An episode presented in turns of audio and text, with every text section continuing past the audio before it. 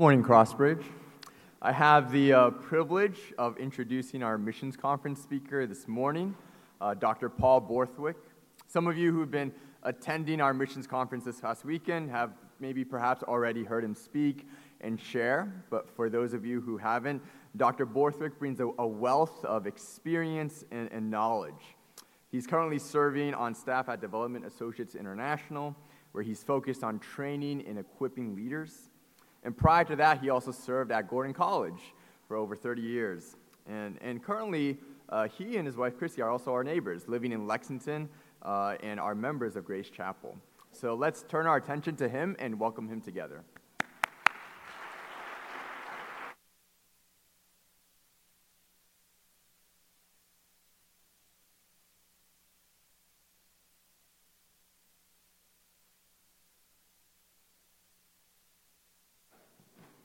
Power up here. Thank you, sorry. It's been a great privilege to be here. Um, what wasn't part of that biography was uh, that I was actually a youth pastor at Grace Chapel and then a missions pastor at Grace Chapel. I was only part time at Gordon College, so if you went there and you didn't know who I was, it's because I wasn't there very often. But uh, I'm a local person. I grew up in Arlington, and I live now in Lexington, and I've never lived outside of Massachusetts, which is why I'm a global missions expert. Uh, because I never have lived any other place long enough to really hate it. I'm actually quite enamored by the world in which we live. Um, there's a book table out back, and I hope that some of you are readers. And uh, somebody asked me twice this morning, somebody already asked which book would be the one I recommend. Given that the theme this weekend is uh, from the neighborhood to the nations, right? Uh, this is the one. It's called Great Commission, Great Compassion. And it's about living the gospel, mainly, mainly demonstrating compassion. Matthew 25, you know, the homeless, the uh, hungry, the, the uh, refugee, those kind of people.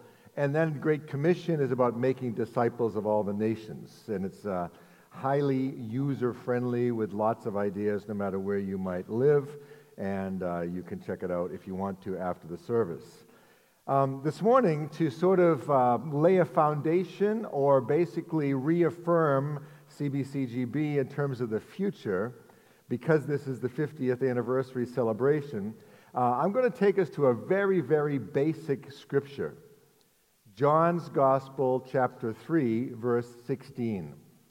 How many of you know by memory John 3:16? Okay? Almost everybody in Sunday school or when they first become Christians, this is a verse that they would memorize. And of course, it comes in the context of a conversation between uh, John, uh, excuse me, Jesus and Nicodemus, the religious leader, a Pharisee. And Nicodemus is sort of maybe afraid of the crowd, so he comes at night, sneaks in to see Jesus, brings in his questions. That's where Jesus says you have to be born again. He talks about the work of the Holy Spirit. He talks about the fact that he's going to die on the cross. He refers to a, an analogy from the Old Testament about Moses lifting up the serpent in the wilderness. But then he comes to this great verse. So if you can have it on screen, let's read it together. Uh, I don't know if you have it on screen. Do you have it on screen? Well, we can recite it from memory uh, if we want to. Are you ready? For God so loved the world that he gave his one and only Son that whoever believes in him should not perish, but have eternal life. Now, I'm of the opinion that many of us as Christians know this verse so well that we never really think about it. I mean, sometimes uh, I was down south and somebody's license plate was JN3 colon 16. And even to this day, sometimes at sporting events, you'll see somebody hold up the reference as if to say that if you read this, maybe, you know, God will save you. And, uh, and usually they sit behind the goalposts or they sit you know, behind the, the, the, team benches so that when the, the, the camera spans, they, they get this verse online. But many of us don't even know what it is, especially in a secular culture like Boston. And uh, as a result, we as Christians need to know what it says because this verse, I believe, is the platform for living a globally oriented, locally focused life. So, whether we're talking about reaching our neighbors or the nations, whether we're talking about going across the street or going across cultures. Uh, we're talking, the, you know, the end of the street versus the ends of the earth. All of these can be found in at least just the first half because the verse is so packed. I'm just going to spend time on the first half. For God so loved the world that he gave his one and only Son. So, if you want a quick review of where I'm going, the focus of global mission is that God is the great pursuer. God is the original, original missionary. God is the one who is already taking the initiative to go and wants lost people to come to Him. We'll talk more about that. God is the great pursuer. Love is the great motive. The world is the great target, and sacrifice is our foundation. So let's unpack it a little bit more because, like I said, I'm convinced that many times we know John 3:16, but we don't think about it in terms of what it means. Several years ago, my wife and I were talking. My wife's from Cambridge, and she has a very hard Boston accent. You know what I mean by that? It's hard. Sometimes you can't. She, she actually referred to the angel of the Lord one time. I said, Who the heck is the Lord? But uh, anyhow, so she and I were talking about why we do mission, because I was a missions pastor and we do mission all the time, traveling in different parts of the world. Why do we do it? You know, and one answer is well, we know so much about the world. We know more about the world now than we ever knew even 50 years ago. You know, 50 years ago, it, we would watch on the news three days after an earthquake hit Haiti. Now we have live cameras, and we're watching the earthquake while it happens. We know so much about the world and the needs of the world and the suffering people, whether it be the Kurds or whether it be somebody at a refugee camp. It's live news to us now. And I said, Is that why we do it? Because we know so much? No. She says, No, that's not the reason. I said, Well, maybe because of the global village, you know, people traveling from everywhere to everywhere. They estimate now that close to a billion people live in a country that they weren't born in. So there's a lot of migration of people. Or, or maybe it's just that the Christian church is so big, now we can do things we never did before. As I shared on Friday night, on any given Friday, Saturday, or Sunday, Jesus Christ is being worshiped in two thousand languages across the world. From the Muslim world, where they worship on Fridays, to Nepal, a Hindu kingdom where they worship on Saturdays, to people who worship on the traditional Sundays in, area, in many parts of the world. He said, No, none of those reasons. The reason why we do it, and here's her Boston accent speaking, he says, It's the heart of God. I said, The hat of God? What are you talking? No, the heart, God's heart. You see, our God is a missionary God. Let's look at those points one by one. God is the great initiator, the great pursuer. I don't know if you remember the story in the, in the book of Genesis, but Adam and Eve are told, you know, don't eat from this tree, and they eat. They're tempted, they eat. They hear God coming, and they hide themselves. And in Genesis chapter 3, verse 9, God comes looking for them. So the end, you know, sin has entered the world, shame has entered the world. They realize they're naked, the Bible says, and they hide. And God comes looking for them. The first interchange between holy God and sinful, shamed human beings is a question. God says to them, Where are you? Now, if you understand anything about the character of God as revealed in the Bible, God knows everything. He's everywhere present and he's all powerful. So he knew where they were. But he wanted them to know that he was looking. Unlike so many other religions, our God comes looking for us. We don't go climbing towards God, He comes looking for us. God is the great initiator, the great pursuer. And in Jesus' time, when He was walking the earth, He reiterated the same thing. He says in Luke chapter 15, he tells three different parables about a lost coin and a lost sheep and a lost son. Actually, two lost sons. And in every one of those parables, the character of God is reflected by the homeowner who sweeps clean the house looking for the lost coin, or the shepherd who leaves behind the 99 and goes looking for the lost sheep, or the father who goes out to welcome the lost younger son and then he goes out to welcome the lost older son. And a few chapters later, when Jesus is being criticized because he's having lunch with this guy Zacchaeus, right, Jesus says his mission this way The Son of Man came to seek and to save that which was lost. It was mentioned that I taught for many years at Gordon College, and one of the courses I taught there was the Survey of World Religions. And if you do any survey, any work understanding most world religions, many world religions, if not most, are about trying to ascend towards nirvana, trying to ascend towards moksha, trying to ascend towards paradise, doing enough prayers, doing enough pilgrimages, doing enough altars of, uh, altars of incense to the ancestors, all basically to try to sort of ascend spiritually. But in Christianity, God comes looking for us. God comes looking for us. He says to us, where are you? I, I want you back. I want you in a relationship with me. If you come from a Christian family, God's probably pursued you through your parents. Maybe not a Christian family, but you have a Christian friend.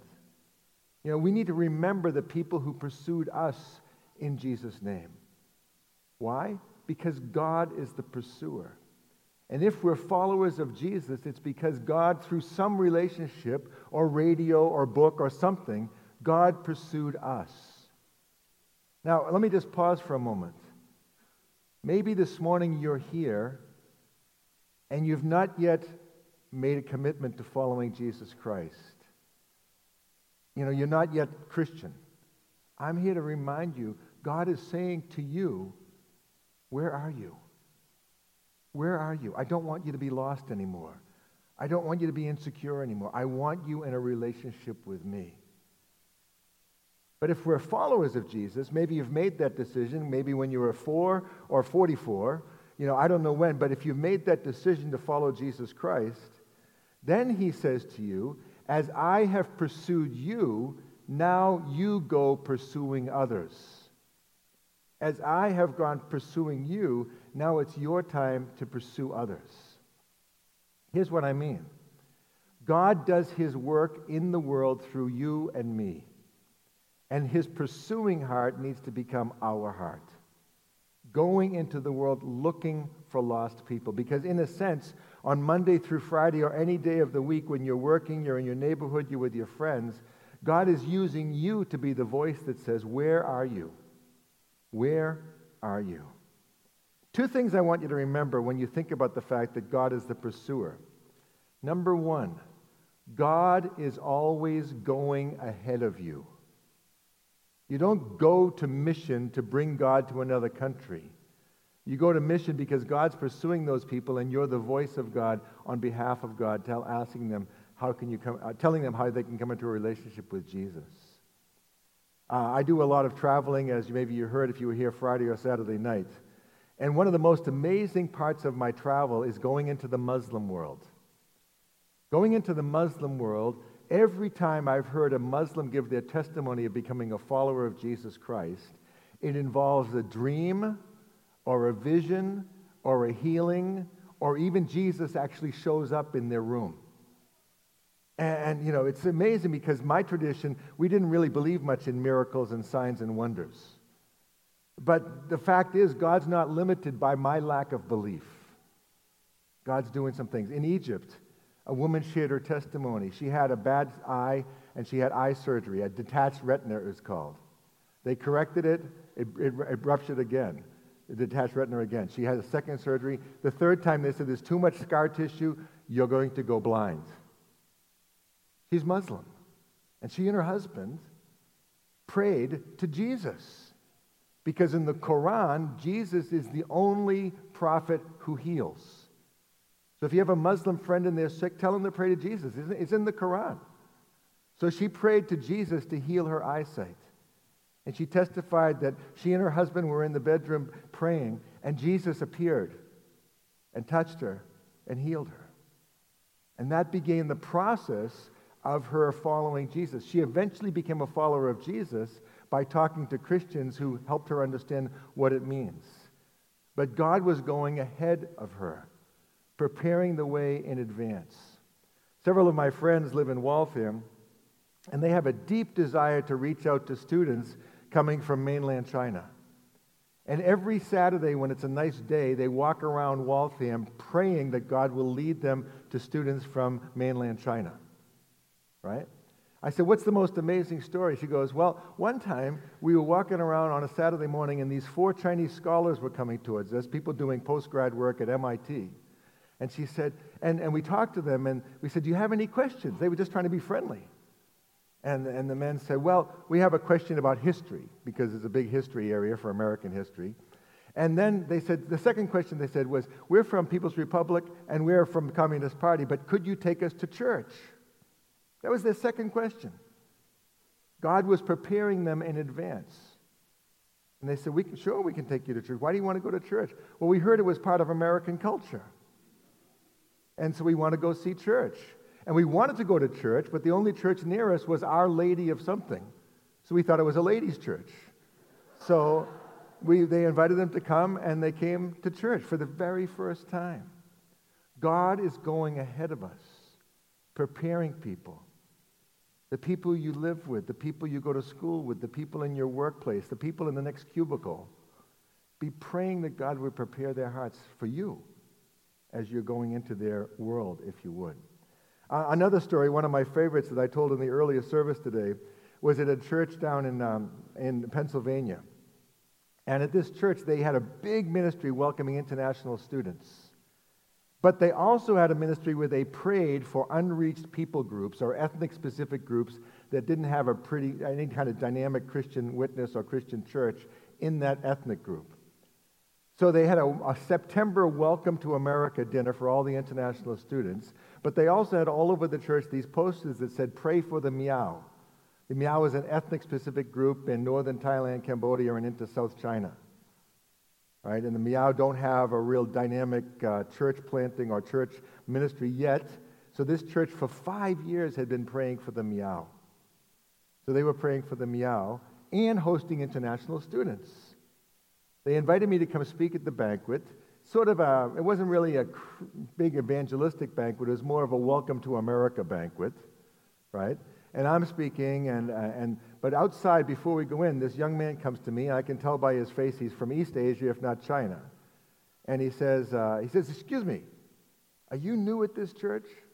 Or are you from this church? I said, No, I'm new. I'm a visitor. This is my first time here. He said, My first time too.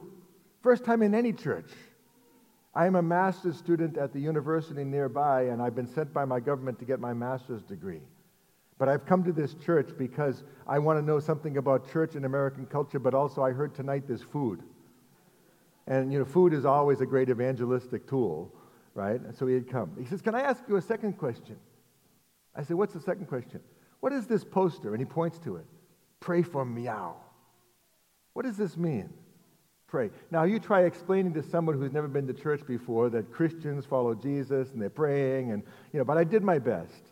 And he says, It's most amazing. I said, What's most amazing? Pray for Miao. I said, What's amazing? He's, I am Miao. These are my people. God's so much pursuing the Miao. This church had been praying for five years, and now God brought the Miao to them. That's our God. Be praying for people. If you have Muslim friends, especially, Pray for them to have dreams and revelations and, and maybe an appearance of an angel because God prepares their hearts that way. The second thing about God being the pursuer is that God sends us. In the Gospel of John, including John 3:16, the word sent appears more than 40 times. Jesus is referring to his relationship with God. For this reason I was sent, or the Father has sent the Son. I was not sent to condemn the world, which comes later in John 3. Right? But on John, in John 20, verse 21, on Easter night, the focus of sent changes. Jesus says to the disciples, As the Father has sent me, now I'm sending you. If you're a follower of Jesus, you don't have to ask God if you are sent. You only have to ask God where you are sent. In other words, we're sent. How many of you live in Lexington or in the surrounding communities? Raise up your hands. Okay? How many of you live in eastern Massachusetts? Let's make it a little broader. I mean, I'm, this is where you're living right now. I'm not telling your family home, I'm saying where you live. Should be like 100%. Some of you are dozing, but anyhow, um, how many of you are sent by God to eastern Massachusetts? Okay, about six. All right, let me give you something very philosophical. I know that many of you are in school. Philosophically, you cannot be where you're not. You can only be where you are. If this is where you are, this is where you're sent. God may send you someday to Berserkistan. Just checking your geography. Check that out when you get home. Google it. Yeah, God may send you to Berserkistan, but if this is where you are, this is where you're sent. If I live in Lexington, I'm sent there. Not just, to, not just across the ocean to somebody who is from Sri Lanka, but to the Sri Lankan lady who lives across the street from me. I'm not just sent to India, which I, which I visited earlier this month, or last month, but I'm also sent to the Indian guy who's her husband, and to the lady who's a Punjabi who's my, who's my, uh, my pharmacist. You see what I'm saying? Turn to your neighbor and say that. You are sent.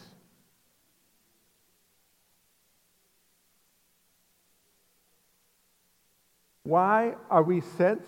Because God is the great pursuer. And he does his pursuing in the world through human avenues, that's namely you and me. God is the great pursuer. Love is the great motive. Love. Not condemnation, not running away from the world, loving the world in Jesus' name. Doing acts of kindness to people in Jesus' name. Reaching out in love to the newcomer, to the immigrant, to the refugee. Looking for opportunities to serve our neighbors the other, yesterday, it was a very windy day. Two days ago, sorry, it was a very windy day. And my neighbors across the street, Sri Lankan Indian couple, they always put their trash out too early, and it almost always blows over. And it almost always blows all the way down the street. Right? And my wife and I almost always say, Why do they put their trash out so early? You know? And we get kind of bitter about it. But you know the way I just demonstrated love this week? I picked up their trash in Jesus' name. Hallelujah. And you know, because of that, they became Christians and are now, no, that's not true. Uh, because of that, they're going to put their trash out early next week. That's really what's going to happen. But it's love. It's love. One guy who has dedicated his life now to reaching the Muslim world, he said, when you see the word Islam, Think of it as saying, I sincerely love all Muslims. The Bible never commands us to love Islam. Islam is the system. Muslims are the people. In, uh, in April of 2013, some of you might remember there was a big uh, bomb at the Boston Marathon, and all sorts of things were said in the news about Muslims. And I do, I do travel a lot, so two weeks after the Boston Marathon bombing, I'm in Logan Airport. And, uh, and, you know, love can be just being friendly. And so I'm standing there waiting for my flight to board, and over here there's a little table. There's a young woman there. She has a hijab on, the head covering of a Muslim woman. And she's standing, she sells newspapers and gum and candy, those kind of things. And she's standing there all by herself. And I felt like the Lord said to me, Go speak to her. So I know just a greeting in Arabic that Muslims will use to greet each other. So I went over and I said to her, Salam alaikum, which means peace be upon you or something like that. And she starts crying and crying. I mean, she's like sobbing. And you know, whenever you say a phrase in somebody else's language, you're always worried that you said the wrong thing. Like, you know, did I just say death to Islam or what did I say? You know, uh, you know, or did I say, you know, hey babe, what's up? You know, I mean, uh, I wasn't quite sure. She starts crying, so I finally said, why are you crying? She goes, Oh, no. I said, Did I say the right thing? She goes, Oh, yes, yes, alaikum salam, which is the way they respond. She goes, But you're the first human being who has spoken to me in two weeks. Because of all the negative press about the Boston Marathon bombers, All Muslims were lumped into this category that no one wanted to talk to. And my friends, if there are Muslims in your neighborhood, if there are Muslims in your school, if there are Hindus and Buddhists, God brought them here because you're Christian and I'm Christian. They might not be able to hear the gospel in their own countries, but they can hear it here. You go to Boston University, you can reach out to 50 or 60 or 70 students from Saudi Arabia. You can invite them to Thanksgiving dinner. Just don't serve pork. All right? But the, the bottom line is we're sent into the world to do acts of love, and hospitality is one of those basic ingredients. Love is the great motive. The world is the target. Now you have to go back to the context for a minute. Jesus, who's a rabbi and you know a Jewish rabbi, and Nicodemus, who's a Jewish Pharisee, Nicodemus would have expected his fellow rabbi to say to him, God so loved the Jews, or God so loved the people of Israel, or the Hebrews, or the 12 tribes, or something like that. But I'm sure he, he rocked Nicodemus' world when he says, God so loved the world. And I think Nicodemus would have gone like, you know, what? Uh, and then he would have realized that in his own testament, it said, declare my glory among the nations, my wonderful deeds amongst all peoples. Even in Isaiah, the, uh, the prophet Isaiah speaking on, uh, as God says, you know, God says, it's too small for me to be concerned only for the people of Israel. He says, I've made you a light of revelation to the nations that all the ends of the earth might fear me. God's purposes for the Israelites was not to keep it all to themselves as chosen people. God's purpose was to choose them so they would be a light to the nations. So, God so loved the world is not a new concept that Jesus is giving Nicodemus. Nicodemus had to remember the text in the Bible that reminded him of the fact that God so loved the world. Every person, not just people from my Scottish heritage or from my American citizenship. You know, I like to remember, remind people that the, the work of God in the world is not to make America great again, it's to make the kingdom of Jesus great. You know, my first loyalty is to declare Jesus among the nations. And that means God's bigger than just any specific group, whether you're Miao or Han or Korean or something else. God so loved the world. And when you realize that, it changes the way you look at people. When you see people from other cultures, you remember the fact that God so loved the world. I shared this story in another session, but one of my professors said whenever you see someone who obviously is from another world religion, but they're in your midst, pray for them. Because you might be praying for someone who's never been prayed for before in Jesus' name. In my own church of Grace Chapel, I was teaching a Sunday school class one time, and I said, God might call you to the ends of the earth, or he might just call you to reach out to the Cambodian Buddhist ladies at Stop and Shop. And during the question and answer period, the lady raises her hand. She goes, Those ladies at Stop and Shop who you said are Cambodian Buddhists, how did you know? I said, How did I know what? That they were Cambodian Buddhists, she said. And she thinks I, maybe because I travel so much, I looked at their name or maybe a symbol on their jewelry. Must be a Buddhist, must be from Cambodia. You know, that must, maybe she was thinking I was profiling in that way. She goes, How did you know? I said, Well, here's a radical thought. She goes, What? I said, I asked, I asked them. I said, Where are you from? They said, Cambodia. I said, Are you Buddhist? They said, Yes. It was amazing. I mean, it's like revolutionary discussion. In, in, a church that I visited in another place, I was meeting with the mission committee, and the mission committee, right? The mission committee has lunch at the equivalent of Panera's every Sunday. And they're a real tight knit fellowship group. And while we're meeting at Panera's for lunch, there's a lady in the back washing dishes. She has the hijab on of a Muslim. And the mission committee people were looking over. She's a Muslim, you know. And I said, I think she knows. You don't have to whisper. You know what I mean? And then I said, they go there every week. I said, what's her name? Oh, we don't know. Is like she a Shiite, a Sunni, a Sufi? What kind of Muslim? I don't know. She go to a prayer center or a mosque in time? I don't know.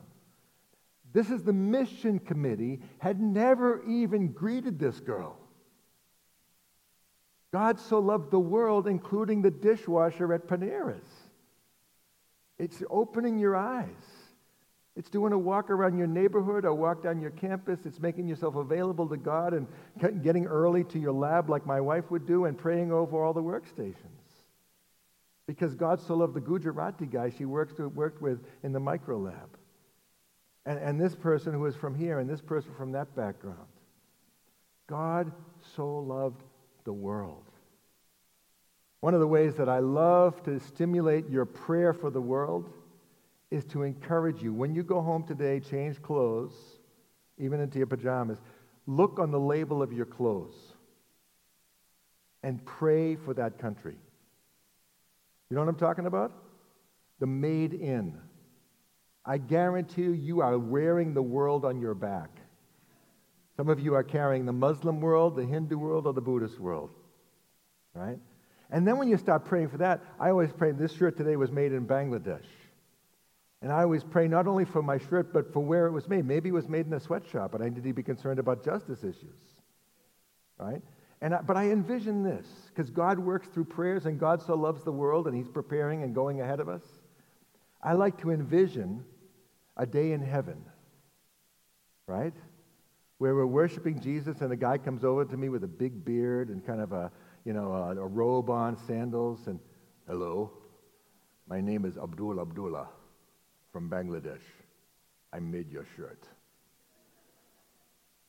Because God will work. I pray for the guy who makes my shirt. I don't know if I'll ever meet him, but God is bigger than us to understand that. I'd love to have the day when he comes and says to me, Because you prayed that day, I read in the history books of heaven, the day you prayed, I heard a, a, radio broadcast. I started a correspondence course. I became a friend with Christians. And 10 years of friendship later, I became a follower of Jesus. Why can I believe that? Because God so loves the world. But the last thing is especially relevant. Because if God is the great pursuer and love is the great motive, and the world is the great target, then the fourth point is that sacrifice is at the foundation. God so loved the world that he gave his one and only Son. If you're going to be involved in God's mission, if you're going to be obedient and be sent, it's going to involve some sort of sacrifice. It might be social sacrifice. Maybe you'll lose some friends because you decided to befriend Abdul Abdullah. You know, maybe, maybe some of your Christian friends will back off from you because you're reaching out to people who are from a different religion or a different culture. You know, it could cost you socially. It, it could cost you financially. You know, maybe you want to be a plastic surgeon and go work in Beverly Hills, but God calls you to go out as a plastic surgeon and repair cleft palates in some country in Asia.